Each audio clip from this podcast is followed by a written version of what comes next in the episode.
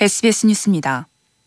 이원석 검찰총장은 의료계 집단 행동에 대한 엄정 대응 기조를 강조하며 의사들에게 병원으로 돌아오라고 거듭 촉구했습니다. 이 총장은 대검찰청에서 열린 원례회의에서 환자와 환자 가족, 국민 모두 의료인이 의료 현장으로 돌아오기를 간절히 기다리고 있다고 말했습니다.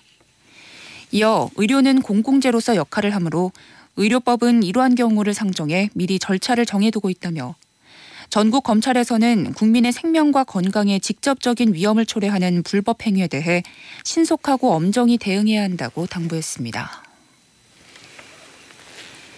TK, PK 지역을 포함한 24개 지역구의 국민의힘 2차 경선 결과 영남권 의원 3명이 탈락했습니다. 대구 달서병에서는 권영진 전 대구시장이 경선에서 승리하면서 현역 초선 김용판 의원이 고배를 마셨습니다.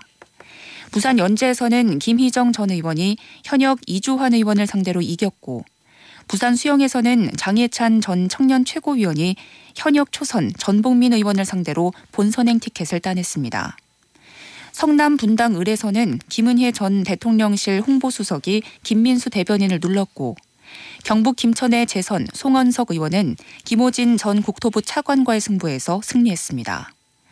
울산 남을에서는 김기현 전 대표가 박맹우 전 울산시장을 누르고 본선으로 가게 됐습니다.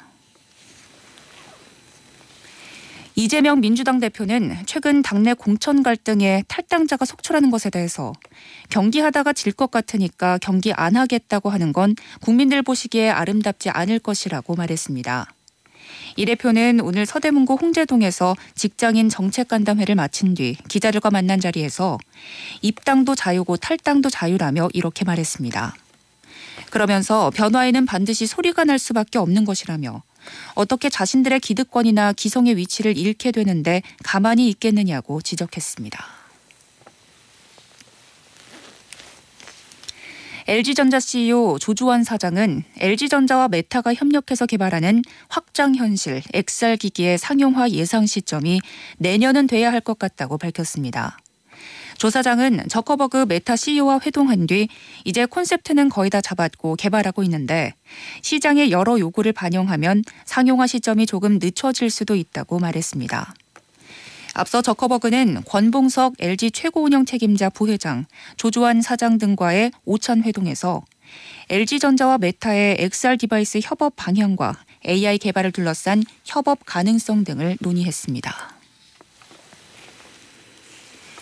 일본 후쿠시마 제1원전에서 오늘 오염수 4차 방류가 시작됐습니다. 도쿄전력은 지난 세 차례 방류 때와 마찬가지로 7,800톤의 오염수를 후쿠시마 원전 앞바다로 17일 동안 흘려보낼 계획입니다.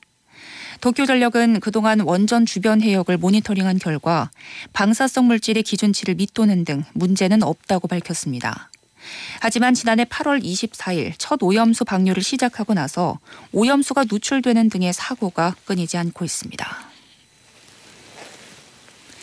오늘 밤은 전국에 가끔 구름이 많겠습니다. 강원 동해안과 영남 해안은 너울성 파도가 높아 해안가 안전사고에 주의가 필요합니다. 내일은 전국이 대체로 흐리겠고 충청과 남부지방, 제주도는 비 또는 눈이 내리겠습니다. 내일 아침 최저 기온은 서울 3도, 대구 2도가 예상됩니다. 서울의 현재 기온은 9.1도, 습도는 52%입니다. 김다영입니다. 뉴스를 마칩니다. SBS